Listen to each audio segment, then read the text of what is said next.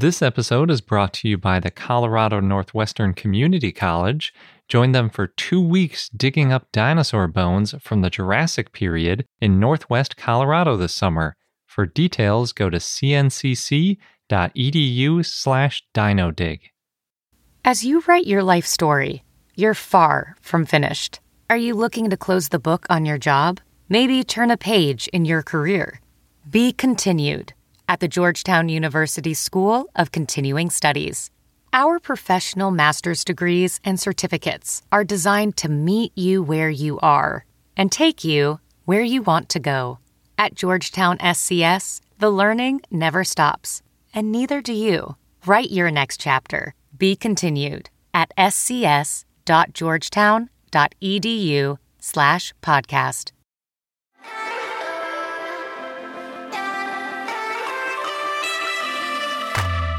Hello and welcome to I Know Dino. I'm Garrett, And I'm Sabrina. and today in our 414th episode, we have a bunch of news, including I think we have two or three new dinosaurs potentially. Three new dinosaurs. Two of them are sauropods. Yeah. we also have a segment about connecting chocolate to dinosaurs. Yes, we'll come up with a name for this segment one of these days. Yeah. And there's also some news items on dinosaur tracks and a lot of interesting things around dinosaurs and their ancestors and dinosaurs and birds. We also have Dinosaur of the Day, Zanabazar, which is one of the most fun dinosaur names to say. And of course, we have a fun fact. But before we get into all of that, we want to thank some of our patrons. And this week we have one new patron to thank, and that's Saskisaurus. Thank you very much for joining. And then rounding out our shout outs, we've got Tarkia Tamer, Miriam, JC, English Graham, Bob, Oscar, Fog Knight, Leo, and T Bear. awesome. Thank you so much for joining and being uh, one of the dino know it alls. Oh, dino it alls. Dino it alls. Ooh, still getting used to saying that. Yeah. So, jumping into the news, uh, first we're going to talk about a new giant theropod, as it's described. Oh, yeah. It was published in Historical Biology by Alessandro Paterna and Andrea Cau. Hopefully, I got those names right. It's another large predator from the Kemkem beds in Morocco. It appears to be an allosauroid by the way the features of it are. And given that it's very large and in the late Cretaceous in Morocco, it was almost certainly a Carcharodontosaurid because that's what was around there.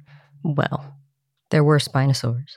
Oh, I mean, for an allosauroid. Oh, okay. a few weeks back, we talked about a new abelisaurid from the Baharia Formation. I almost said Bahario Oasis, trying to get away from that.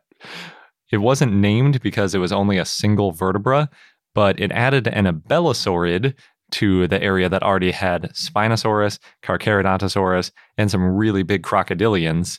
So we had just another member, like another group entirely into this group that was already crowded with large carnivores. And the Baharia Formation and the Kemkem beds are often compared. Both formations are from the Cenomanian, which is the 94 to 100 million years ago time period. In geological terms, that means they're basically contemporary, but since the average species only lives for about 2 million years, they could have been pretty different depending on how close the ages were within that span. hmm They do seem to be pretty similar, though, in that there are several species that are in both formations, so it's likely that they were pretty close in time. For example, there's Carcharodontosaurus saharicus and Spinosaurus, maybe Egypticus, in both. Although they are really far apart physically, they're about 2,000 miles or over 3,000 kilometers apart. wow. Yeah, they're, they're really far. On a map, it doesn't look that far because things at the equator sort of get shrunken down when you look at them on a map, and then things near the poles get really expanded, which is why Antarctica and Canada and stuff always look enormous Mhm. compared to how big they actually are. I mean, they're big, but not that big. Since they're also on the same continent, they're just as far apart now as they were in the Mesozoic. It's not like stuff in Brazil, which used to be about two to 3,000 miles Right. from Morocco and is now on the other side of an ocean. They're the same distance. For comparison, the late Cretaceous formations of southern Brazil and Patagonia are significantly closer, and we see a lot of differences between those locations. So, usually, when you get thousands of miles apart, you'll start to see some differences, but we haven't seen too many between the Kemkem beds and the Baharia Formation. Interesting. I wonder why that is. I don't know, but I'm always a little bit skeptical that they are completely the same. And for example, the Spinosaurus from Morocco has been proposed as the holotype for Spinosaurus aegypticus, Mhm. which was obviously named from one in Egypt, thus the aegypticus. And there is a species named Spinosaurus moroccanus that was named based on having proportionally longer vertebrae in its neck. Mhm. The ratio is like 1.5 lengths to height versus 1.1 lengths to height for the Aegypticus. But later on, people were like, well, we don't really know if that's, it's that different. And the holotype was destroyed. Maybe it wasn't drawn that precisely and things like that. But we can't compare it to Spinosaurus aegypticus because that holotype was destroyed. Yeah, Stromer tried to save it. Yeah. So I'm sort of in the camp of not making a neotype and just saying, well, everything we have is Spinosaurus moroccanus. And then maybe eventually we'll find some more stuff in Egypt from the Baharia Formation. And then we can iron it out then. But I don't know. I'm kind of alone on that one. So I don't think it's a hill I would die on. So the Kemkem beds are also known from another Carcharodontosaur. They have Sauroniops, which basically means the eye of Sauron. Ooh, a Lord of the Rings reference. Yeah. So yeah, Sauron is Sauron, and then Eops basically means eye. So eye of Sauron.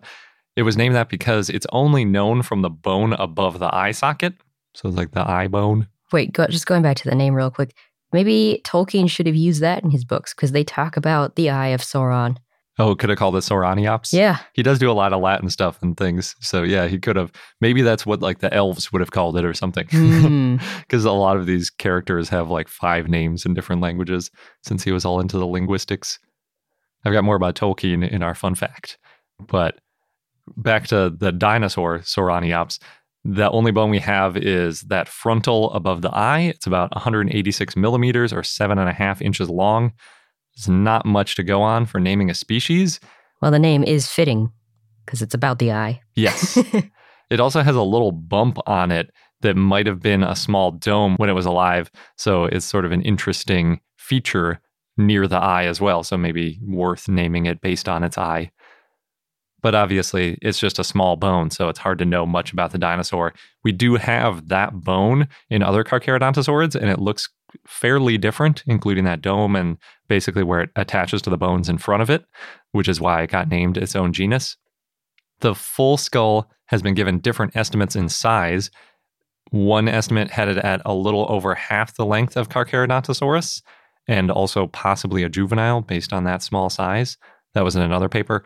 Or it could be that it was a little bit bigger than Carcharodontosaurus rather than about half the size. That's what the lead author on the original paper and also the same person who's co-author on this new paper thinks. They have a section on Sauroniops in this paper. Those are two very different ideas. Yes. And obviously, if it's on the bigger side, it wouldn't be a juvenile. So it's different in that way, too.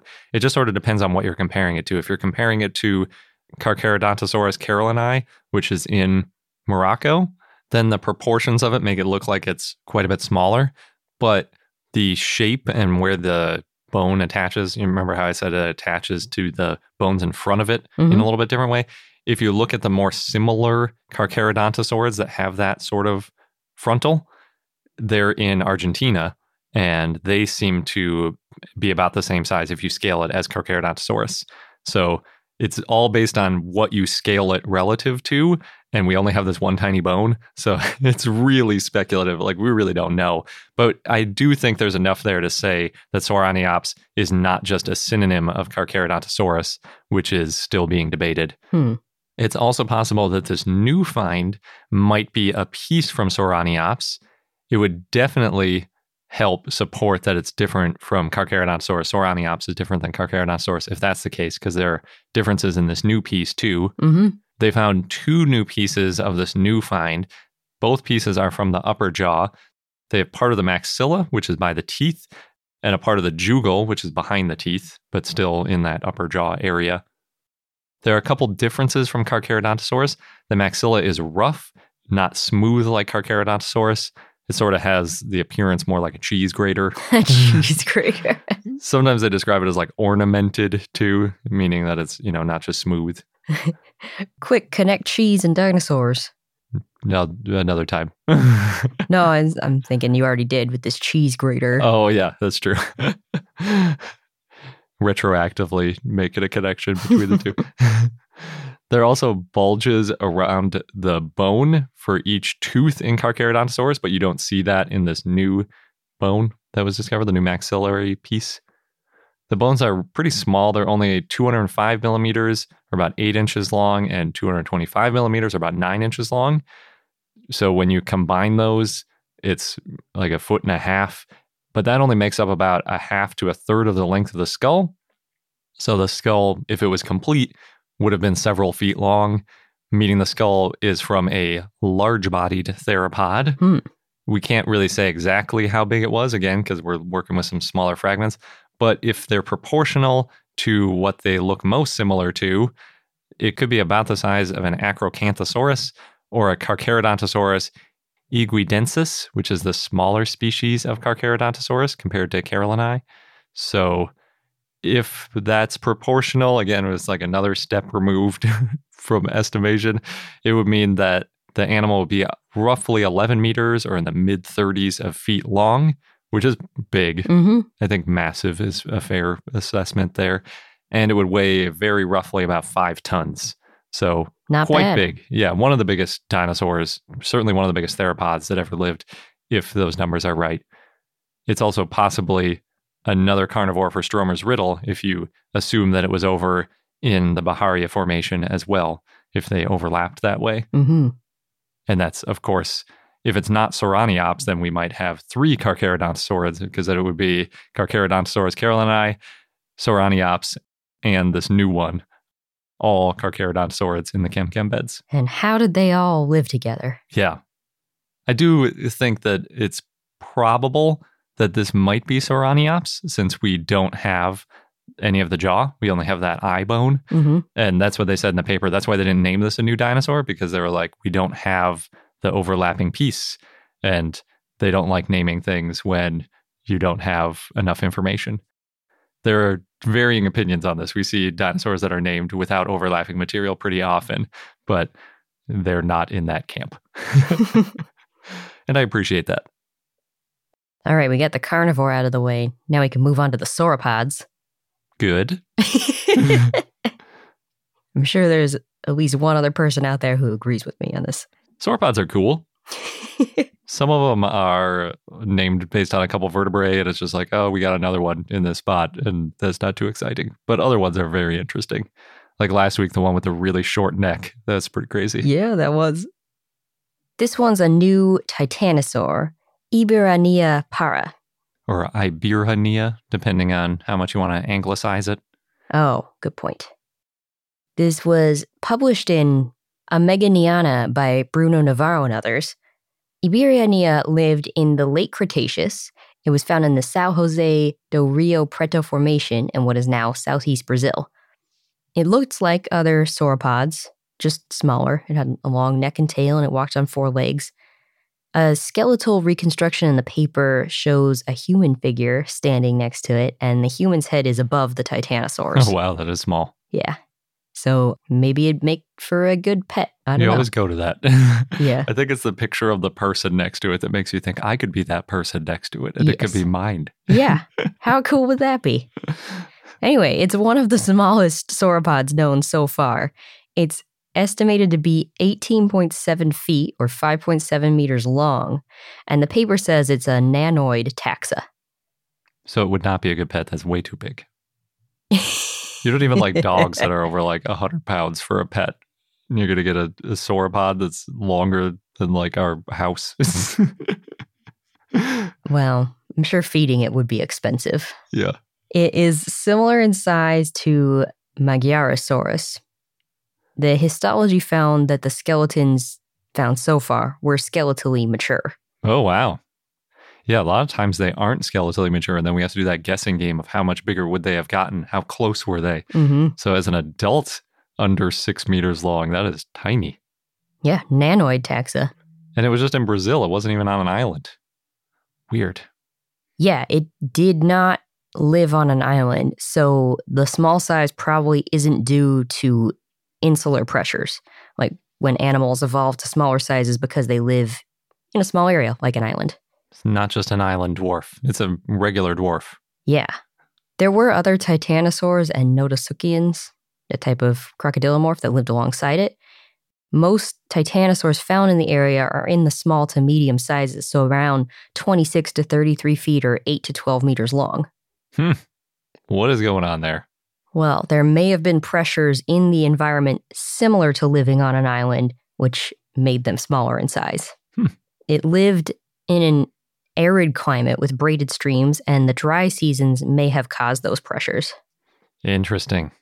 So there's just not enough food around, or at least not consistently. Yeah.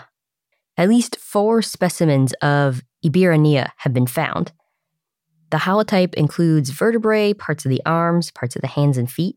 Other fossils include more vertebrae and a nearly complete fibula, the leg bone.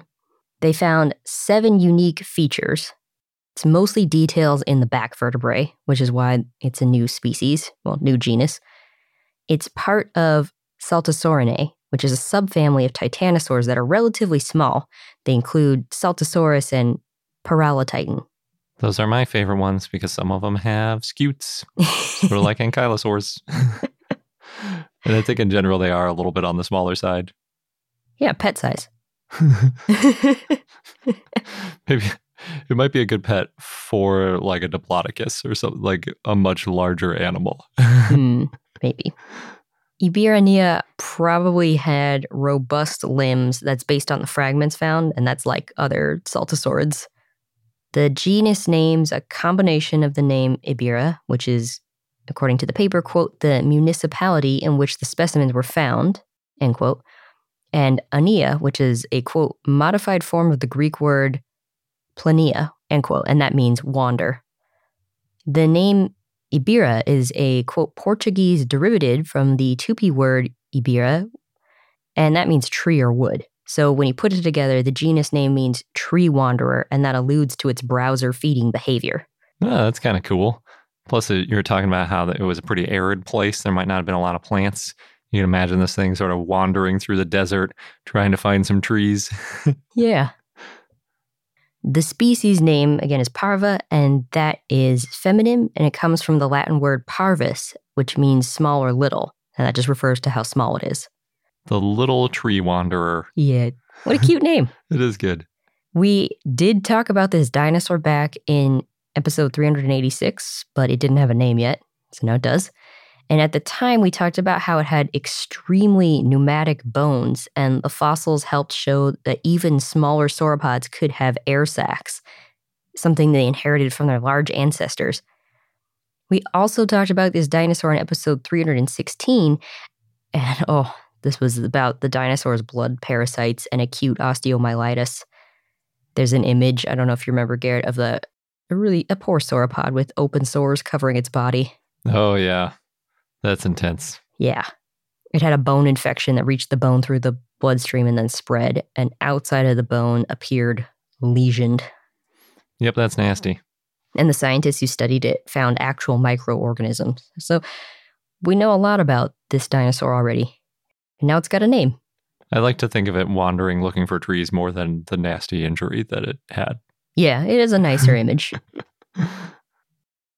The next new dinosaur is a Massopodan sauropodomorph, Tuebingosaurus maierfritzorum. That's a mouthful. That is. This was published in Vertebrate Zoology by Omar Rafael Regalado Fernandez and Ingmar Werneburg. Tuebingosaurus lived in the Triassic in what is now Germany, and it had been misidentified as Plateosaurus for about 100 years. It's one of those. there are a lot of Plateosaurus in Germany. Yeah. So I guess I could see how you'd make that mistake. As you can imagine, it looked similar to Plateosaurus. It had a bulky body, a long neck, a long tail. It's been depicted as quadrupedal, going on four legs. It's interesting. You said it has a long neck. I guess it's long. It's long for its time, Yeah, right? In the Triassic, Jurassic boundary type time period. and proportionally, if you're just if you're looking at a picture of it. But compared to later sauropods, its neck is Well, not so long, even sure. proportionally. Sure. It's estimated to be about 20 feet or six meters long, six and a half feet or two meters tall. And that's based on a reconstruction in the paper, which, so it's a, it's a rough estimate we did. And that's based on and modified from illustrations that Friedrich von Huene did back in 1932. Oh, wow. It was found in the Trossingen Formation, which was, according to the paper, quote, probably a constant accumulation of carcasses through miring and transport down a river for hundreds of years, end quote. That's quite a place to be. Yeah, Hundreds of years of carcasses piling up. think of all the fossils. Yeah. The authors did a review on the literature of Plateosaurus, which was also found in that formation. And in the paper, they go through the history. We cover Plateosaurus in episode 152 as our dinosaur of the day, if you want to hear more about Plateosaurus. They said that their review, quote, showed there is not a defined consensus on what specimens belong to Plateosaurus, end quote. And they also said, quote, the fact that it has been illustrated since the early 20th century as part of Plateosaurus, they're referring to Tuebingosaurus here, may suggest that some noise has been introduced into the phylogenetic analyses of the past decade by assuming all the medium to large sauropodomorphs for Germany belong to the same species. I see. So they did say there is a need to review other material referred to Plateosaurus.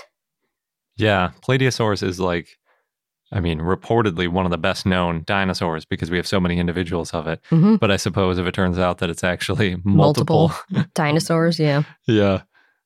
But it's good to do because, like they said, that kind of screws up your analysis of Plateosaurus because then you're including a bunch of stuff that isn't Plateosaurus and you're thinking, oh, it had all this variability in this Mhm. feature. And it's like, no, those are just different animals. Yeah. Is Plateosaurus a wastebasket taxon like Megalosaurus? Could be. Now, the holotype of Tuebingosaurus has been in the University of Tübingen's collection since 1922. The specimen historically has been known as GPIT the fourth, IV. It includes a complete pelvis, vertebrae, chevrons, parts of the legs and feet. It's basically a good chunk of the back half of the body. Nice. Previously, there were parts of the jaw and forelimbs that were associated with the specimen, but they were better preserved than the other fossils, and we don't know how close they were found to those other fossils. There's nothing in the notes about it.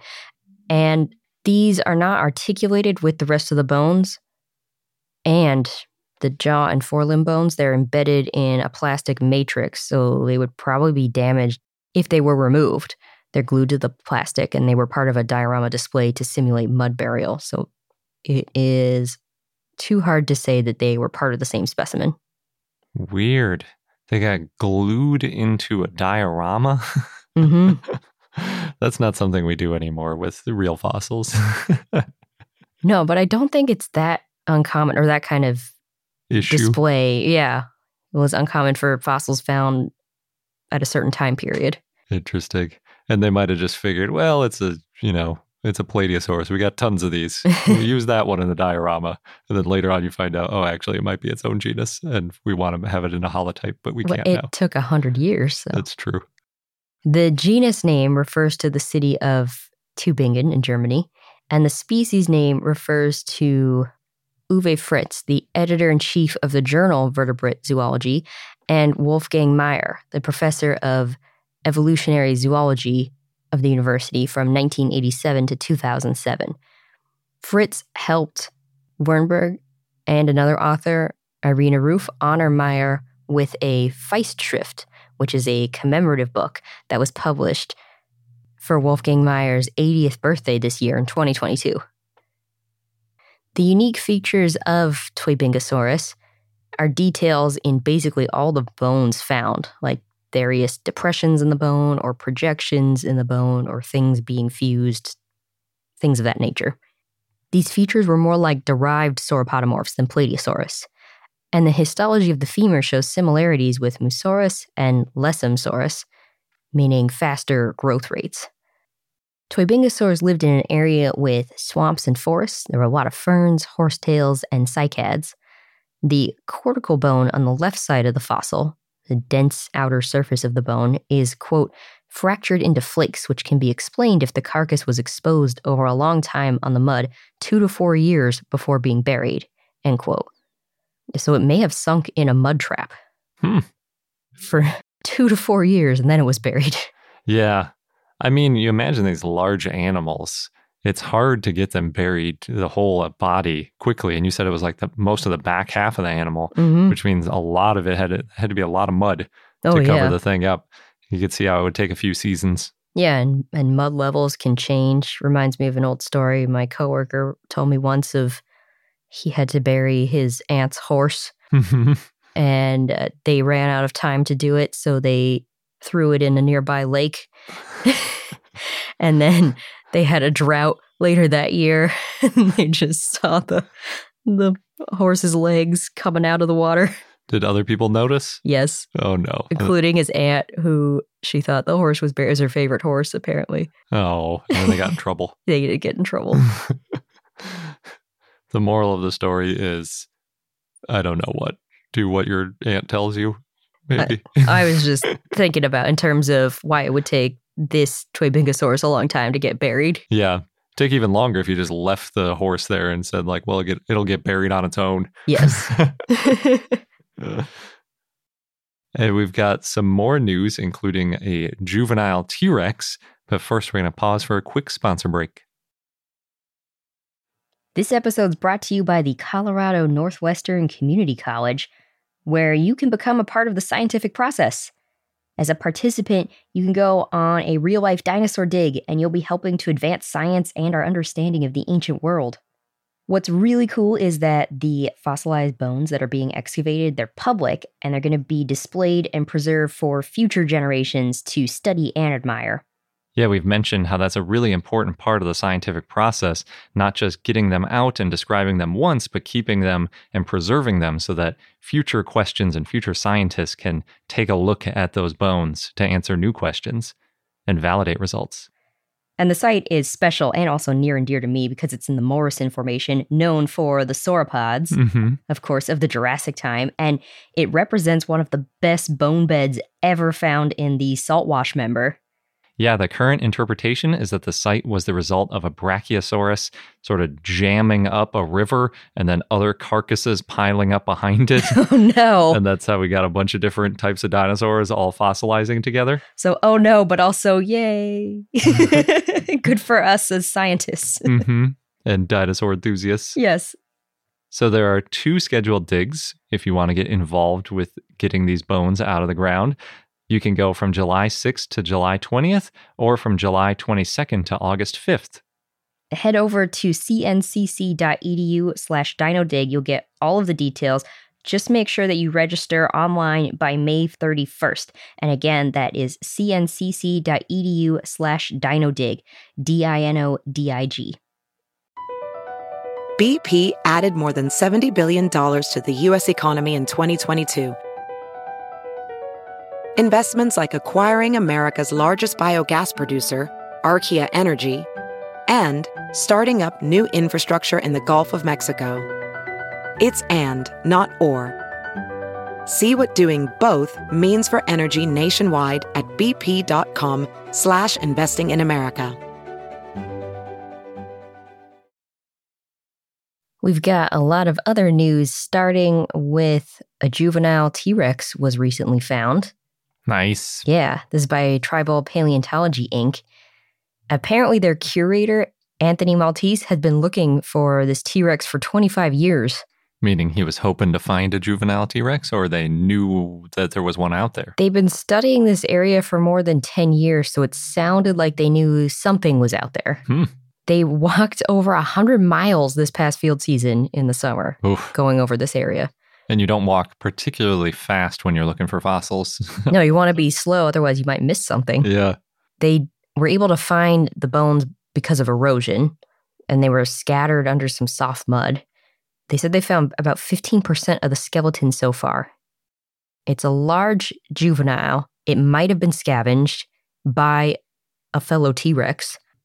There's also evidence of disease and other injuries. Oh, cool. I mean, cool. yeah, because pathologies. They're interesting. Although you were just saying with the sauropod, you'd, you'd rather hear think about it wandering than its Peacefully. pathologies. Yeah. That's true. I guess I have less sympathy for T Rex than I do Mm. for sauropods. See. Didn't do nothing to nobody. well, this specimen is nicknamed Valerie. That's after Anthony Maltese's wife. And it's on display currently at the Dinosaur Resource Center in Woodland Park in Colorado. Cool. Yeah, pretty cool find. I think that's a for profit group, Triebold Paleontology, but I'm not entirely sure where they fall on the spectrum because there's a wide spectrum of like for profit, but mostly sell to museums. I think they're mm-hmm. closer to that side. And then there's the other end of the spectrum, which is like purely commercial and almost always sells to private collectors. Yeah, I don't remember their details. I mean, if it's on display at the Dinosaur Resource Center in Woodland Park, that sounds like a public thing. Well, So I think that's their headquarters. Cool. Yeah, it's pretty cool. I will be interested to see if anybody studies it and says anything about Nanotyrannus. That's what uh, always the first thing your mind goes to when you hear juvenile T Rex. Oh, that's true. I was focused on the pathologies. Yeah, that's interesting too. Maybe they'll figure out what's going on with those holes in the back of the jaw, like you were talking about in Oh, Sue. that's assuming that this one has those holes. That's true. Could be a different type of pathology. We don't even know for sure how much of the skull or anything they have yet. This next item is about dinosaur metabolism. Hmm. It was a pretty cool paper. This was written by Jasmina Wiemann and others and published in Nature. The main finding is that many dinosaurs and pterosaurs were endothermic, and their metabolism probably didn't affect whether they survived or went extinct at the end of the Cretaceous. I suppose that has been one of the thoughts that maybe they went extinct at the end of the Cretaceous because they were warm blooded and they needed so much food. Mm-hmm. Or alternatively, maybe they were cold blooded and the ecosystem changed too much and it, they couldn't adapt. Yes. Before I get into the paper, I just want to go over some definitions real quick. So, endothermic, that's an animal generates its own heat. AKA warm blooded. Yes. And ectothermic, that's when an animal doesn't regulate its own body temperature. So, how warm or cold it is depend on its surroundings. No. Yeah. It's also known as cold blooded. It is. I, and as you describe it, the reason that they use endothermic and ectothermic is because endothermic things aren't necessarily warmer than Mhm. ectothermic. They're warmer on average because, like, at night and times when it's cold out, they stay warm, which is why it's like sort of consistently warm. Whereas ectothermic is just like all over the place. Sometimes they can get hotter than endothermic things, but in general, they can get much cooler at night, especially Yes. and that helps them in that they don't have to use all those calories to stay warm, but it hurts them because they can't move around as quickly. So, speaking of calories, then there's the metabolic rate, which is how much energy you use or how efficiently you convert oxygen that you breathe into energy you can use. And for example, when you're trying to keep warm or thermoregulating, you need oxygen to break down the food you eat to turn it into energy. Mhm. Now, endothermic animals burn lots of calories to regulate body temperature. We're endothermic, so to regulate our body temperatures and when we're doing any kind of activity, it takes calories. Ectothermic animals, they breathe less and they eat less. You think about snakes that often only need to eat every week or two. Yeah, some of the ectothermic animals are just crazy how long they can go without a meal. Mhm. It's completely ludicrous, like months in some cases. Yeah. So this team, they found a new way of figuring out metabolic rates of dinosaurs and other extinct animals, and they looked at molecular waste products in the skeleton. Oh, Yeah, this happens as a byproduct of breathing oxygen. Hmm. The waste is water insoluble, so it gets preserved in the fossils. And you can see then how much oxygen the animal used or breathed. Hmm. And more oxygen used basically means the animal was endothermic, and less means they were ectothermic. wow, that's interesting. Yeah, so many cool ways to figure things out. That's a good example of why you need a collection of fossils and, you know, to have them available because you never know when there's going to be some new analysis that you can use like that. Exactly. Now, they looked at the femurs of 55 animals, both living modern ones and extinct ones lizards, plesiosaurs, pterosaurs, dinosaurs, birds. And then they used lasers to analyze this. And they found that on the endothermic side, all fossil mammals, the varanids, pterosaurs, no, the notosaur, dryosaurus, Pachycephalosaurs, Ploticid, all theropods, including Tyrannosaurus, Deinonychus, Allosaurus, and birds, they were all endothermic. Hmm. It's okay. possible plesiosaurs were also endothermic. They had, however, a lower metabolic rate than the rest of the endothermic animals, but they were on more of the endothermic scale. Now, on the ectothermic side, that included the early pan mammal Edaphosaurus, the Choristoderes, the non varanid Lepidosaurs, uh, Crocodilomorph, Stegosaurus, the Hadrosaur that they looked at, and Triceratops. Wow. So there you have Stegosaurus, Hadrosaur, uh, unknown Hadrosaur, Triceratops are ectothermic. So Yes. not cold blooded, but not regulating their body temperature. Those are large individuals, so maybe they were still fairly warm though, with the gigantothermy thing. Right. Well, so they were thinking that the dinosaurs like Triceratops and Stegosaurus, they had metabolic rates similar to modern ectothermic animals, and that would mean that they were possibly less active and maybe they basked in the sun and maybe they had to migrate when it got cold. Hmm. The theropods and sauropods that they studied had higher metabolic rates similar to modern birds, and they were higher rates than mammals Wow. That means that they would have had to eat a lot, and the big ones may have had more trouble keeping cool. They ran hot. We've talked about that with sauropods. Interesting. Yeah. If any of them, I would have expected maybe sauropods to be ectothermic because they're so huge that you could imagine not having to eat as much food to stay warm. And there was the hypothesis that, well, they were so big, maybe just the bulk of their body kept them warm with like the digesting food in their gut. Mm-hmm. And then they wouldn't have needed to be endothermic. That's surprising that it was some of the smaller, especially Hadrosaurus Well, or a Hadrosaur. I'm surprised that there's differences at all. Yeah. I mean, um, the, it's so many, like over 100 million years of evolution. True. It would be kind of surprising if they were all exactly the same metabolic rate. Well, no, but maybe they were all more on the endothermic side. versus- Yeah. You did say all mammals were, mm-hmm. plus like all birds. So they found that many early dinosaurs had a metabolic rate comparable to modern birds. And based on the sample, quote, the ancestral archosaur is inferred to have been ectothermic, end quote. So the ancestral one is ectothermic, hmm but the early dinosaurs were endothermic. Right. So they inferred that the ancestral ornithodiran was endothermic. And that's that archosaur group. It includes dinosaurs, pterosaurs, silesaurids, and all their descendants. Wow. Okay. So maybe that's one of the advantages that the early dinosaurs had over other Triassic stuff. Yeah. And then they inferred that the ancestral Saurischian dinosaur was probably endothermic. They said that ornithischians have, quote, unexpected metabolic variability, end quote. They inherited the higher metabolism from the ancestral dinosaur, but then the four legged dinosaurs tended to, quote, converge towards ectothermic levels, Hmm. end quote. Yeah, and among the Saurischians in the study, Tyrannosaurus had the lowest metabolic rate, but it was still endothermic. It was one of the larger animals, so that maybe that's part of it, that gigantothermy thing. Yeah, but still, this a lower rate than the sauropod. It's interesting. Yeah, that is that is very interesting. Now, metabolic rates increased in birds as they evolved. Birds and mammals evolved their metabolisms independently, and as we mentioned, birds have a higher metabolism than mammals. Dinosaurs evolved this metabolism before they evolved the ability to fly, and metabolism allows for thermal regulation, which affects ecological niches and the ability to adapt to changes in the environment. Yeah, I was thinking that too because we know sauropods seem to be one, one of the more limited in terms of their range.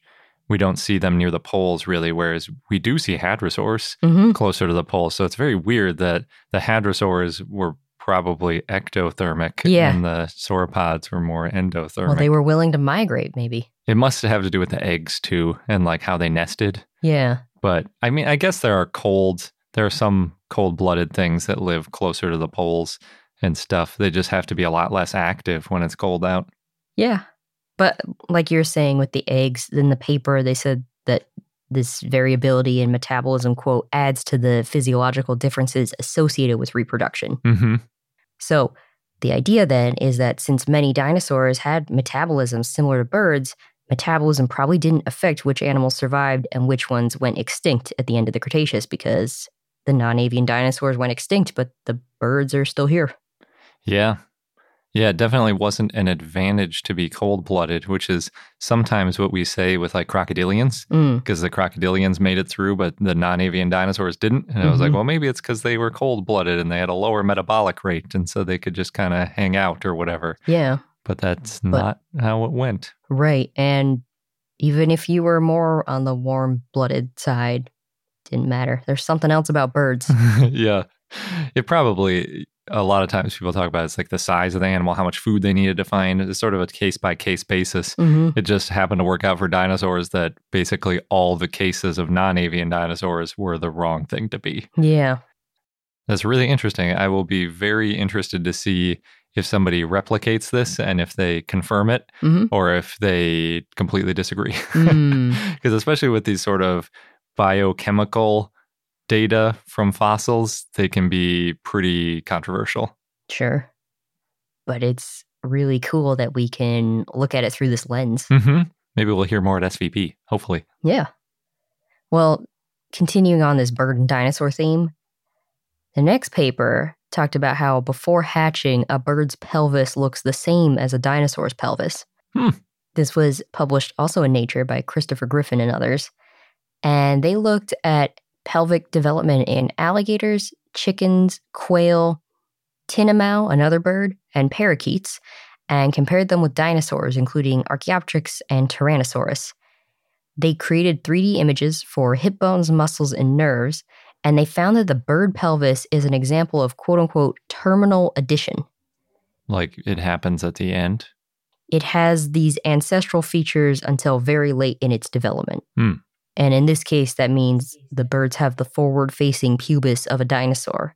And then just before it hatches, the pelvis changes to that backward facing pubis, which the paper was saying was surprising because there's other features like bird beaks that come much earlier in the embryonic development.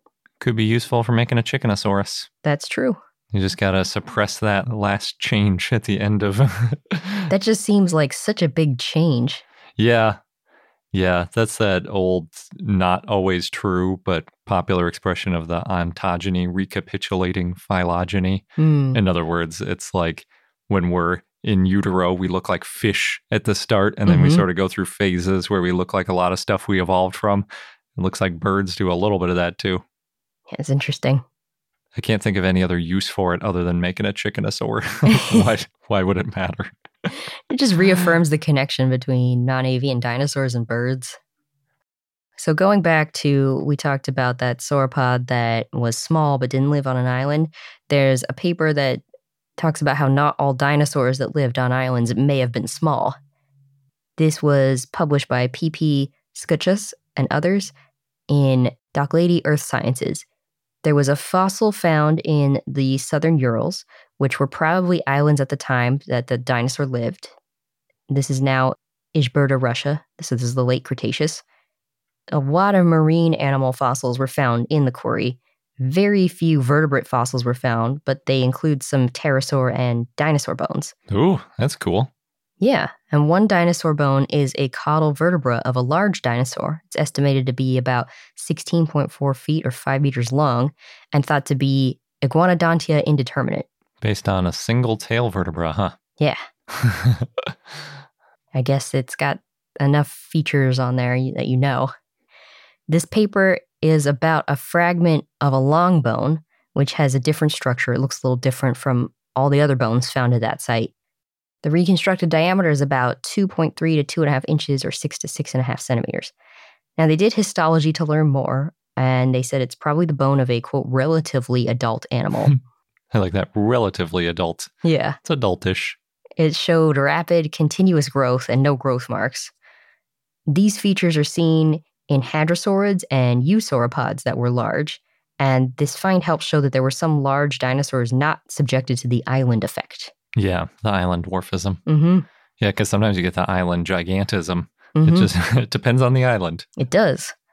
So this may be an Iguanodontia bone based on the other dinosaur bone that was found in the quarry, that tail vertebra. It's probably not a sauropod bone since it's smaller than most sauropods. For now, they're just saying it's Dinosauria indeterminate. They know it's a dinosaur bone. They don't know which one. That's vague. It is possible that this dinosaur or this fossil was carried by currents from the mainland. Mm, yep. So it's hard to say for sure about the island effect. Especially when it's just one bone and or two bones Mhm. that are isolated. It's not like you found a whole skeleton that looks like it fossilized on land. It's like, well, we don't know how that one bone got there. Yeah. Need more fossils. All right, we've got a couple of papers about dinosaur tracks. This first one is about the first record of dinosaur tracks in what is now Palestine. It was published in Historical Biology by Jens N. Lallensack and others. And the paper is a lot more on how to verify fossil tracks. So if you're ever, I don't know, stumble upon them and need to verify, this could be a good reference. Yeah, because there is always that question, especially with like something like a sauropod track. hmm Is that a track or is that just a big hole in a rock? yeah. Well, identifying tracks is not easy. Uh, sometimes what's thought to be a track turns out to be burrows or traces of fish feeding or something else. So the authors looked at, quote, difficult, ambiguous, or controversial cases, end quote, and discussed four criteria for verifying that a track came from a tetrapod. So one is preservation of regular trackway morphology you know there's differences in the feet and the hands and alternating foot placement. Then the second part is preservation of track morphology that corresponds with the known anatomy what you know of the animal and then consistency in multiple tracks. The third part is deformation structure that's the tracks made by feet were interacting with the substrate and the feet deform the substrate. So if you're walking on dirt or something, kind of kicks up a little bit. And the fourth is temporal and environmental context. The tracks make sense for that time period and that place based on the sediment or the formation that they're in. oh, yeah. That's a good set. Mm-hmm. Sounds like most of it is basically you need multiple tracks and then you can piece them together. Because if you just have one thing, it's hard to say, well, is that just a footprint? But if you have a footprint next to a handprint or a series of footprints in a row, then you can be a lot more confident. Yeah.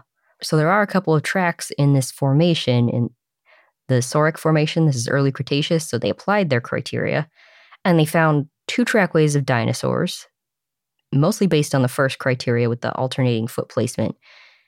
This track site was found in 2019. It's the quote, first known occurrence of dinosaur fossils in Palestine, end quote.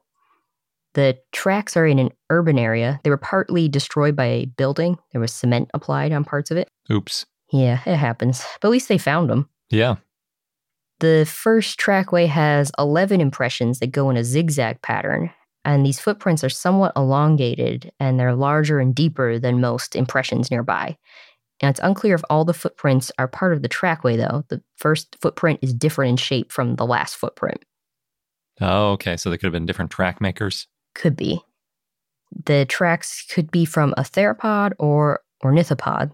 There's a slight chance it's a sauropod based on the last footprint having this dumbbell shaped impression that looks like the manus of a sauropod, but the author said this is unlikely.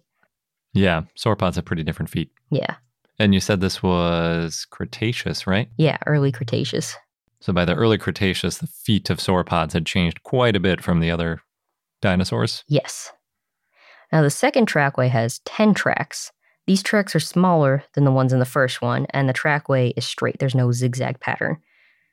There's a narrow gauge, which the authors say indicates the tracks were made by a theropod. Possibly it's a juvenile, and then the first trackway was an adult, and you know it could have been the same genera. Hmm. There's three other trackways, but those are either too indistinct from tracks from nearby prints or they don't have a regular trackway pattern, so they didn't talk too much about those. But yeah, it's interesting and it's it's cool to have this criteria to apply to other tracks. Yeah, I like that. Looking for the regular spacing. That is what always makes it stand out for me too. Seeing an individual one, it's always like, is that a track? but then if you can find other ones in like the the spacing you'd expect for a dinosaur, then you can really see it. I mean, to my untrained eye, I don't know, but if I could see it. It helps. I mean, you, when you see enough papers where they show the trackway Mhm. and they show the picture of it and it's just rock with some little divots in it. It's ho- so hard to see. And then they usually do a drawing next to it where they just trace out where the Mm, prints are and they sometimes color code them for different track makers. And then you can really, then it all pops into focus like, oh, yeah, now I see all of it. yeah. But you do have to have that eye at first to notice them. Yes. That goes for anything that's fossilized. True. and this last story is about a track site in the Elliot Formation, so early Jurassic. And that's in southern Africa, either Yes. Lesotho or South Africa. This was also published in Historical Biology by Jens and Lallensack and others. Busy. hmm And they said there's at least 38 trackways and more than 350 dinosaur footprints at the TY track site. Way to one up the previous story. yeah, so it's like you're saying, um, South Africa, it's close to the border of northwest Lesotho. The footprints are on a cliff overhang and also exposed on a fallen block at the base of the cliff. It's unclear though if both parts are from the same trackway or not. Oh man, can you imagine? You got like a cliff and then right below the cliff, more trackways. yeah. Pretty cool. There's two footprint sizes, one larger, one smaller. They're all probably from a bipedal, small to moderately large theropod. There's three toes. They're probably, this track site is the long lost Teyateyaneng track site that S.S. Dornan wrote about back in 1908. It's called the TY track site because it's close to the town, which is commonly referred to as TY in Lesotho. They made 3D models of the tracks based on photogrammetry. The smaller tracks tend to overprint the larger tracks. Ooh, that's messy. Yeah. Well, it could mean that the smaller dinosaurs walked over the same path right after the larger dinosaurs, or it could mean that there were earlier tracks from the smaller dinosaurs that just aren't preserved. And there's, you know, due to unfavorable conditions, or just the fact that they're smaller makes it less likely to preserve. Yeah. That, of course, evokes an image of like a mama dinosaur walking and the little baby, Yeah. like ducklings following behind. yeah, exactly. That's pretty cool. So pretty cool. And also I love when we hear about things that were discovered years ago and, and somehow got lost being refound. yeah, I hadn't heard of that track site, but if it's been missing since 1908, that is quite a find. Yeah. It's, it's kind of like finding an ancient shipwreck. Yeah. So now we're going to do our new segment, Connecting Anythings to Dinosaurs. And this one was suggested by Lisa. Chocolate. Yes. yeah. And that was one that I was really eager to do. Chocolate is delicious. yeah, there's a lot of interesting connections I could imagine with chocolate. So I'm going to start with timing because, you know, the first question I popped into my head is Was chocolate around when dinosaurs were around? Ooh, could dinosaurs have enjoyed it? Uh, Yeah, that is the question. So, chocolate comes from the cacao tree, which evolved around 10 million years ago. So no. There, yeah, there weren't any during the age of non-avian dinosaurs, at Oh, least. They were missing out. Yeah, unfortunately. Although maybe not so unfortunately, but I'll get into why. so, like many plants associated with other parts of the world, it came from the Amazon basin. So many plants come from the Amazon. That's why the rainforest is so important there. Large terror birds were around until at least 2 million years ago, which means that they could have eaten chocolate or at least eaten something that had eaten cacao fruit. have a chocolate flavor to their meat. yeah, p- potentially. And as a side note, terror birds are amazing. They basically look like a large dinosaur, like flightless, like an oh, emu Oh, yeah. crossed with a dinosaur. And when we get to 250 patrons, we're going to start doing bonus episodes for the Triceratops tearing up. And it's definitely going to be one of the first things that we talk about because terror birds are so cool. it has been declared. Yeah. But I still want to give a quick summary here. They were predatory flightless birds that grew up to 10 feet tall, and at least one genus, Titanis, moved north of Panama after North America and South America connected about 2.7 million years ago, Hmm. which means that terror birds migrated north in the same way that cacao trees did Oh. after they were domesticated because they started out in like Peru and then they got traded north and eventually ended up with some of the people in Mesoamerica. Interesting. Yeah. The first evidence of cacao domestication is from South America about 5,300 years ago. And that's about 1500 years before it made it to Central America. Humans knew chocolate was worth it. yes, definitely figured that out. So the word cacao, too, also has a roundabout connection to dinosaurs. Okay. So cacao, the word, probably comes from the Olmecs of Mesoamerica. And that's the same Olmec that's referred to in Legends of the Hidden Temple. and one year I dressed up for Halloween as the Purple Parrots, which are dinosaurs and are also one of the teams in Legends of the Hidden Temple. so many connections. here. yeah, that's another one.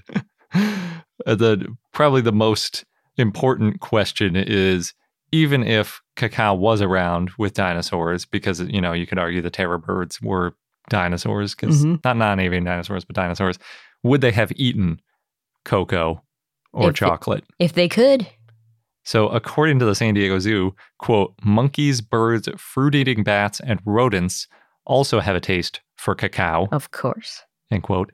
However, quote, they gnaw open the pods to eat the sweet pulp, but the cacao seeds themselves are bitter, so wildlife spit them out, end quote. Wasn't that what we do too? We have to process it somehow to Yeah, we like- chocolate. roast them and all that. Yeah. So even though we keep saying chocolate and I'm talking about cacao, cocoa is made from the seeds and then that can be further processed into chocolate. So in terms of dinosaurs eating chocolate, they would have to take the seeds out and process them and turn it into chocolate.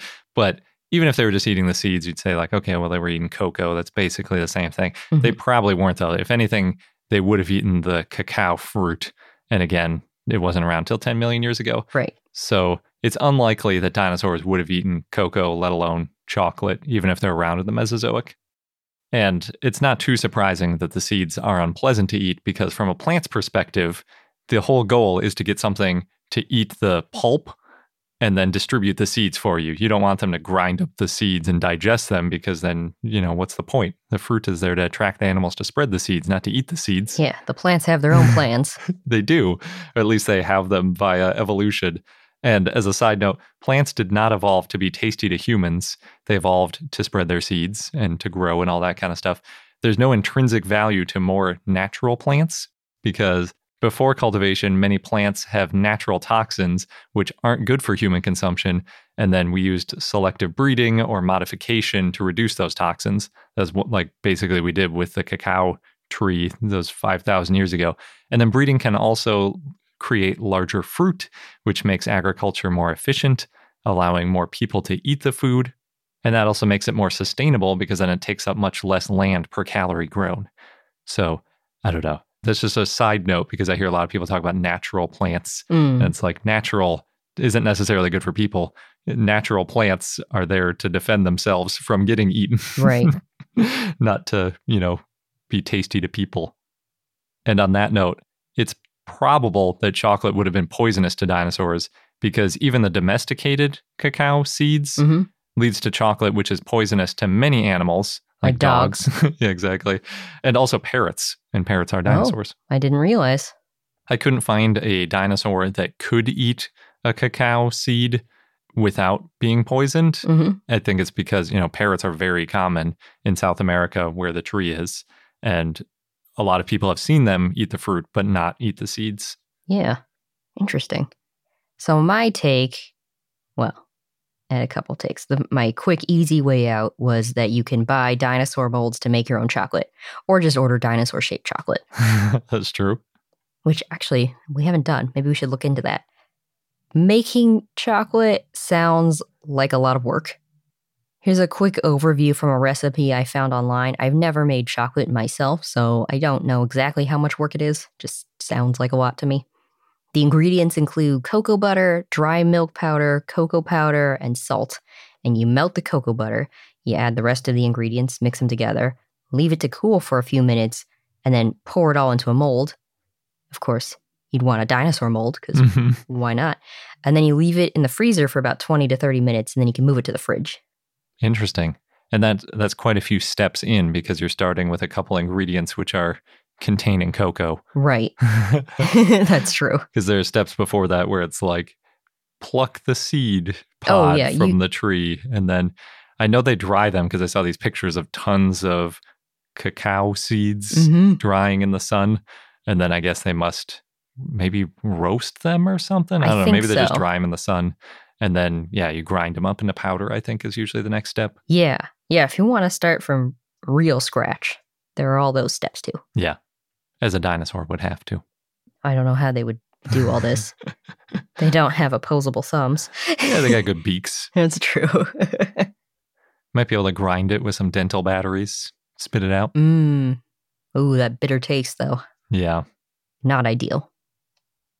And now we're going to pause for one more quick sponsor break. But when we get back, we'll be talking about Dinosaur of the Day, Zanabazar.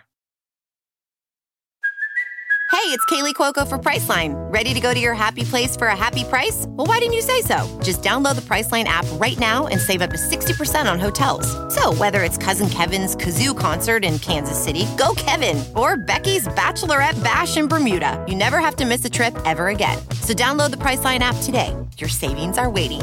Go to your happy place for a happy price. Go to your happy price, Priceline. CarMax is putting peace of mind back in car shopping by putting you in the driver's seat to find a ride that's right for you. Because at CarMax, we believe you shouldn't just settle for a car, you should love your car. That's why every car we sell is CarMax certified quality so you can be sure with upfront pricing that's the same for every customer. So don't settle. Find love at first drive and start shopping now at CarMax.com. CarMax, the way car buying should be. And now on to our dinosaur of the day, Zanabazar, which was a request from Elrex and Pitcher via our Patreon and Discord. So thanks. Zanabazar was a troodontid that lived in the late Cretaceous in what is now Mongolia, the Nemegt Formation. It looked similar to Troodon or Trudon.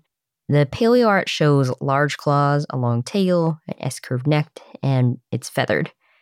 It's one of the largest troodontids, and it's the largest known Asian troodontid. It's estimated to grow up to seven and a half feet or 2.3 meters long and weigh 55 pounds or 25 kilograms. It's a monster. you could say that about almost any dinosaur. It would be scary in real life, but that does sound kind of comically small for a mm. predator. the skull was about 10.7 inches or 27 centimeters long. It had a large brain compared to its body size. The fossils were first found in 1964 as part of the first joint Mongolian Soviet paleontological expedition. Originally, it was named as a new species of Saurornithoides, Saurornithoides jr., by Barsbold in 1974. The type species, since this was a new species of Saurornithoides, the type species of Saurornithoides is Saurornithoides mongoliensis. But then in 2009, Saurornithoides Jr. was reclassified as Zanabazar Jr. by Mark Norell and others. It's a good name. It is. I like saying Zanabazar a lot better than Saurornithoides. It is a little bit easier to say. Yeah. Little marble mouthy there. now, Zanabazar was the first spiritual head of Tibetan Buddhism in Outer Mongolia, who lived between 1635 to 1723. Cool. Now, Henry Osborn named Saurornithoides mongoliensis in 1924. That's based on a skull and fragments of the body. At the time, Troodon formosus was known only from teeth and not recognized as a theropod, so Osborn compared Saurornithoides with Velociraptor and suggested, quote, it may prove to have avian relationships. And so it did. yes. Now, Zanabazar was referred to Saurornithoides because of similarities. Saurornithoides was the only other well known troodontid with a skull at the time, and both were from the late Cretaceous of Central Asia.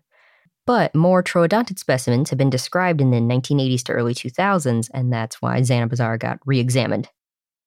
The holotype includes a nearly complete skull and brain case, some tail vertebrae, and right hind limb. The holotype vertebrae are completely fused, so it was probably an adult. Norell and others did CT scans and found enough differences between Saurornithoides jr., now Zanabazar, and Saurornithoides mongoliensis. And Norell and others acknowledged yes, this is only based on two specimens, but both holotypes are adults. So, safe to say the differences mean something. Zanabazar is larger than Saurornithoides. The skull, again, is 10.7 inches long, 272 millimeters, and Saurornithoides' skull is 7.4 inches or 189 millimeters long. Zanabazar has more teeth than Saurornithoides, 118 teeth compared to 108. That's a lot of teeth. Yeah. uh, the brain case also looks slightly different, and then there's other details. It's got a lot of similarities with Saurornithoides, but that could be because the similarities are plesiomorphic. They're ancestral characters, and they share them with other troodontids, including Troodon formosus. Two other troodontids have been described that were found in the Nemegt Formation Borogovia, which is known from a partial hind limb, and Tochisaurus, which is known from some foot bones. But with Zanabazar, we don't have these same hind limb and foot bones preserved, so you can't compare them and know if these dinosaurs are synonymous or if they still are different genera, Yeah. So they might get lumped in the future, some of them. if they find more fossils. Other dinosaurs that lived around the same time and place include tyrannosaurs, ankylosaurs, alvarezsaurs, dromaeosaurs, hadrosaurs, ornithomimosaurs, pachycephalosaurs, sauropods, and therizinosaurs. And other animals that were also around at the same time and place include amphibians, crocodilomorphs, fish, mammals, pterosaurs, and turtles. Turtles seem to come up every time. Yeah. Well, there was a lot in the Nemegt formation too. It was Yes. a happening place. Oh, yeah. And our fun fact of the day goes back to when I was talking about Sauroniops. Sauroniops. hmm Oh, yes. Tolkien. yeah. So it turns out over 200 animals and other things have been named after J.R.R. Tolkien and his works. Wow. Yeah. And a big thank you to the editors who keep the Wikipedia page of Tolkien's namesakes up to date, because that's not a easy job. No. it happens so often. So, yeah, I mentioned the Carcharodontosaurid Sauroniops earlier. The, it was also the dinosaur of the day you did in episode 342, Mhm. a little over a year ago. I think the best name in Middle Earth for a dinosaur would be Glaurung, Why? because Glaurung was the first dragon. Oh. So obviously, being the first dragon, you know, dinosaurs were the first dragony things on Earth. I think it was quadrupedal and it could spit fire, but it couldn't fly. The Glaurung in Lord of the Rings. Mm. The depictions of it remind me a lot of the Crystal Palace dinosaurs and just Victorian recreations of giant reptiles in general. Mm. They're just these big lumbering quadrupedal things, but still fairly menacing with like a big head full of teeth and everything. Right. And it could spit fire. Yeah. well, they didn't think dinosaurs could in Victorian No, times, but, Glaurung. Yeah. yeah. Unfortunately, Glaurung has been used quite a bit for naming other animals. There's a gliding reptile genus named Glaurung, Hmm. so a dinosaur would need to be Glaurung a titan or something. I think it's kind of silly that they named the gliding reptile after Glaurung. Since it couldn't fly. yeah, this is like the whole thing about it is it couldn't fly. So anyway, Now, if there was a reptile that could spit fire, That's true. Then it would definitely get dibs. So I think it would be a great name for an early dinosaur or an early quadrupedal dinosaur, or really, there's a lot of different ways, but it should probably be from the Triassic because, you know, it's the first dragon. yeah, it's got to be early. There are other animals named after Tolkien himself. There are seven invertebrates named after him, including the trilobite Tolkienia, Nice. which is pretty cool. And then there are six other species that have the species name Tolkieni. Yeah, you could have an unlimited number of species names. Yep. Yep. But Tolkienia is always just the trilobite. They could Latinize it another way. Mhm. You know, they could have like J.R.R. Tolkienia or something. Paleontologist Leigh Van Valen named 28 fossil mammals after Tolkien's works. Wow, must have been a fan. yes, definitely. And it includes five that are named for Elvish words. Wow. My favorite is M. Meanwhile, I think. I don't speak Elvish. It is described as, quote, the time at dawn when the stars fade. Reference is to the dawn of the Cenozoic and the fading of the Mesozoic stars, end quote. Very poetic. It is so poetic. Yeah. So basically, this is a mammal that was popping up essentially when dinosaurs went away and mammals evolved, which Mhm. is such a cool name. Valen really knew his Tolkien. There are a lot of deep cuts in his names. A lot of them have really cool descriptions too. One other one that I'm going to call out is a mammal named Deltatherium durini Hmm. after Durin. And he said, quote, name of many dwarf kings in the Lord of the Rings, which reminds me, if you've been watching the War of the Rings, the elf meets with him, I think Elrond, and he says, Durin, son of Durin, son of Durin, son of... Oh, and yeah. he cuts them off because they're all just named Durin. It's pretty funny. Yeah, I think you mean the Lord of the Rings, the Rings of Power. That is what I meant. Yeah. The War of the Ring is the later thing that the movies are based on. I think we also have a board game. Oh, yeah, we do. Called War of the Ring. There's also a single entomologist, Lauri Kaila, who named 38 moths after Tolkien and his works. Wow. She also really knew her stuff because 16 of them were named after mostly obscure humans in the series, and 17 of them were named after elves. Again, mostly obscure elves. And that, that adds up to over 30. So that's most of the names that she came up with. And then just breaking down the other groups that things have been named after 37 of them are named after hobbits. Gollum is the most popular. there are three funny things named after Gollum. There's a snail because it, quote, lived in darkness, preferably underground. All right, makes sense. A spider, quote, given the evil look of the male of the species, end quote, because of its huge fangs. Hmm. And a gecko because, quote, this new species and Gollum have similar cave dwelling habit and emaciated body. An emaciated gecko. Yeah, it's kind of sad, but maybe a good description for a Gollum namesake. There are also 25 elves, 23 Ainur, which are Gandalf and Sauron, are the two most famous, and they're also tied with five names each. Hmm. 19 men, 14 dwarves, 13 dragons. Smaug is the most popular, and apparently it's actually pronounced Smog, not Oh. Smog, in case you want to be a real Tolkien head. There are seven Nazgul. They're all just named Nazgulai, basically. Three Ents and two Orcs. There's also quite a few things in space named after Tolkien. Astronomers are a big fantasy fans, I guess, in general.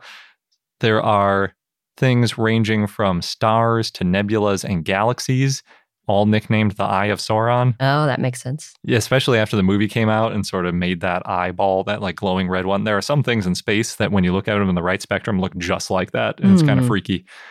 There are also six hills and 14 mountains on Titan, that moon of Jupiter, that are named after characters and mountains in Middle Earth. There are also nine undersea features named after Middle Earth. And then the coolest thing that I found named after Tolkien has nothing to do with dinosaurs, but it's super cool. In genetics research, a couple proteins and a gene in fruit flies are named after Middle Earth characters, which doesn't sound that exciting, but it's a really cool combination. So there's this gene called nanos, which is Greek for dwarf. And then they found a protein that inhibits it, and they named it smog or smog after the dragon who killed tons of dwarves to get their treasure, which I think is so they're enemies. Exactly. And there's a gene that degrades smog or smog. I don't I can't figure out which way to say it. And it's named Bard after Bard the bowman who killed smog. Hmm. So it's like a Very full, apt. They got all three of them. They're all connected together just like they were in the story. There's also another protein that inhibits nanos that's named Glaurung, which is an alternate spelling of the first dragon. Interesting. Yeah, it's pretty cool.